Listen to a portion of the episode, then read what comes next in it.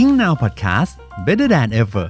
สวัสดีครับ พบกับ Good Morning Ing Now รายการที่จะพาคุณเรียนรู้ภาษาอังกฤษในแต่ละวันแบบที่ไม่ซ้ำกันเลยทีเดียว วันนี้จะเป็นเรื่องของ Top Secret กับเรื่องที่มีชื่อว่า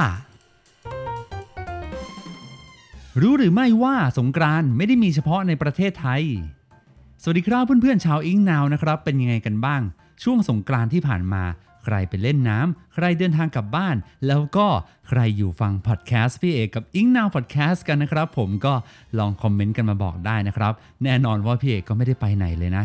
เรียกได้ว่าวันหยุดทั้งทีเนี่ยก็ขอหยุดให้แบบเต็มที่แล้วกันนะครับ แล้วค่อยเดินทางไปหลังวันหยุดของทุกคนก็แล้วกันนะครับผม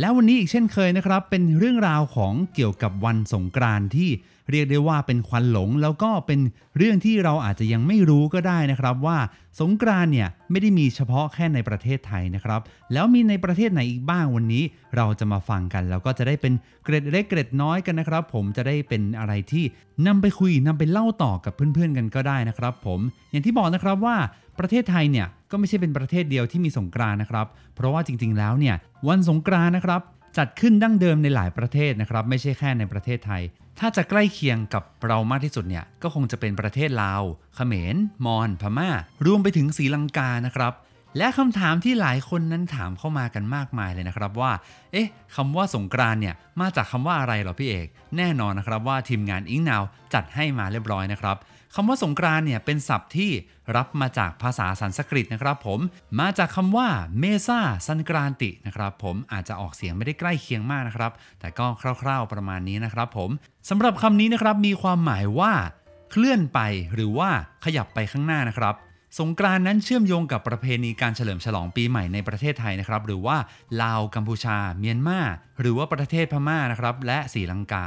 เขตปกครองตนเอง 12 ปันนาของประเทศจีนนะครับและบางพื้นที่ของอินเดียและเวียดนามด้วยนะครับผมอย่างที่ทราบกันดีนะครับว่าในประเทศไทยเนี่ยสงกรานนั้นจะตรงกับวันที่ 13 ถึงวันที่ 15 เมษายนของทุกปีนะครับแต่ที่หลายคนอาจจะยังไม่ทราบนะครับว่าประเพณีการเฉลิมฉลองปีใหม่โบราณในแต่ละประเทศเนี่ยจัดขึ้นวันไหนกันแน่นะครับ และมีการสาดน้ำคล้ายกับสงกรานต์ของประเทศไทยหรือเปล่านะครับ แล้วเพื่อนๆนะครับ ระหว่างที่เริ่มต้นฟังกันเนี่ยคิดว่าประเทศไหนมีความคล้ายกับประเทศเราบ้างนะครับ ผมเรามาเริ่มต้นกันเลยดีกว่านะครับเดี๋ยวค่อยเฉลยกันนะครับ ผม วันนี้เรานำมาฝากกัน 6 ประเทศนะครับ เริ่มต้นที่ประเทศแรกก็คือ ประเทศลาวนะครับ มาเริ่มกันที่ประเพณีสงกรานต์ของประเทศลาวเนี่ยที่มีชื่อว่า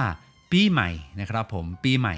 เทศกาลปีใหม่ของเรานะครับ จะจัดขึ้นวันที่ 13 หรือว่าวันที่ 14 จนถึงวันที่ 15 เออ ก็ใกล้เคียงกับบ้านเรานะ หรือว่าจะไปถึง 16 เลยก็มีนะครับ เป็นเดือนเมษาของทุกปี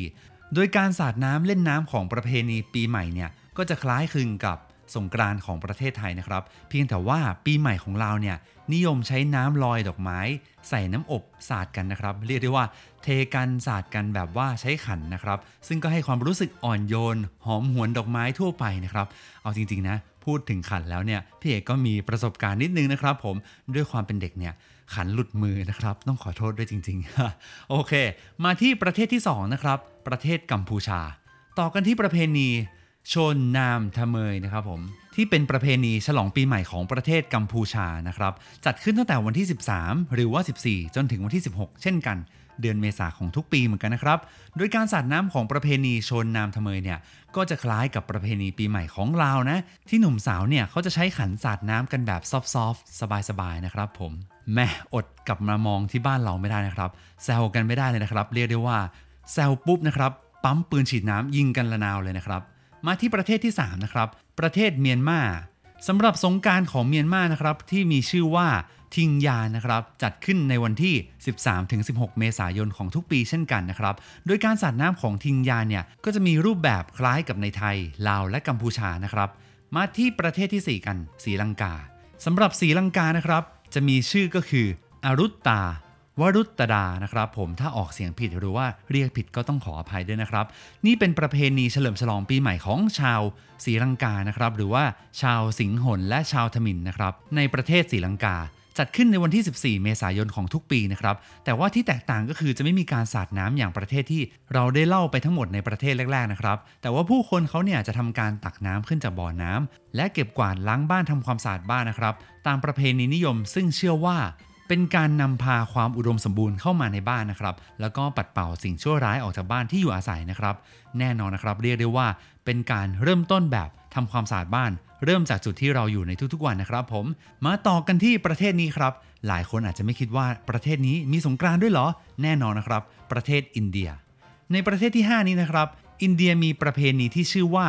ซังเกนนะครับ ของอรุณาเจาประเทศนะครับ และบางส่วนของรัฐอัสสัมประเทศอินเดียเนี่ยซึ่งเป็นประเพณีฉลองวันปีใหม่นี้ จัดขึ้นตั้งแต่วันที่ 14 ถึง 16 เมษายน โดยการสาดน้ำในเทศกาลซังเกนเนี่ยก็จะคล้ายๆ กับการสาดน้ำของประเทศลาว กัมพูชาและเมียนมานะครับแต่ว่าภาชนะที่ใช้ใส่น้ำที่นิยมก็คือถังพลาสติกเล็กๆนะครับไม่ใช่ขันเงินอย่างประเทศลาวกัมพูชานะครับ ผมเรียกได้ว่ามาเป็นถังเลยก็ว่าได้นะครับ และมาถึงประเทศสุดท้ายที่หลายคนอาจจะคิดว่า ฮ้ยเขาก็เข้ามาในประเทศเราเยอะนะเขามีสงกรานด้วยเหรอ แน่นอนนะครับ เป็นประเทศอะไรไม่ได้ นอกจากประเทศจีนเพื่อนบ้านของเรานะครับ ผมเรียกได้ว่า อยากจะรู้เหมือนกันนะครับว่าประเทศจีนเนี่ยมีประเพณีรูปแบบไหนบ้างนะครับ ก่อนที่จะไปถึงรูปแบบนะครับ เรามาพูดถึงชื่อของประเพณีสงกรานในประเทศจีนกันก่อนนะครับ นั่นก็คือชางเคยานหรือว่าชางเจียนนะครับ ผมต้องบอกก่อนนะครับว่าไม่ใช่ประเพณีที่เป็นประเพณีของเมืองหลักเลยนะครับ เพราะว่าประเพณีนี้เนี่ย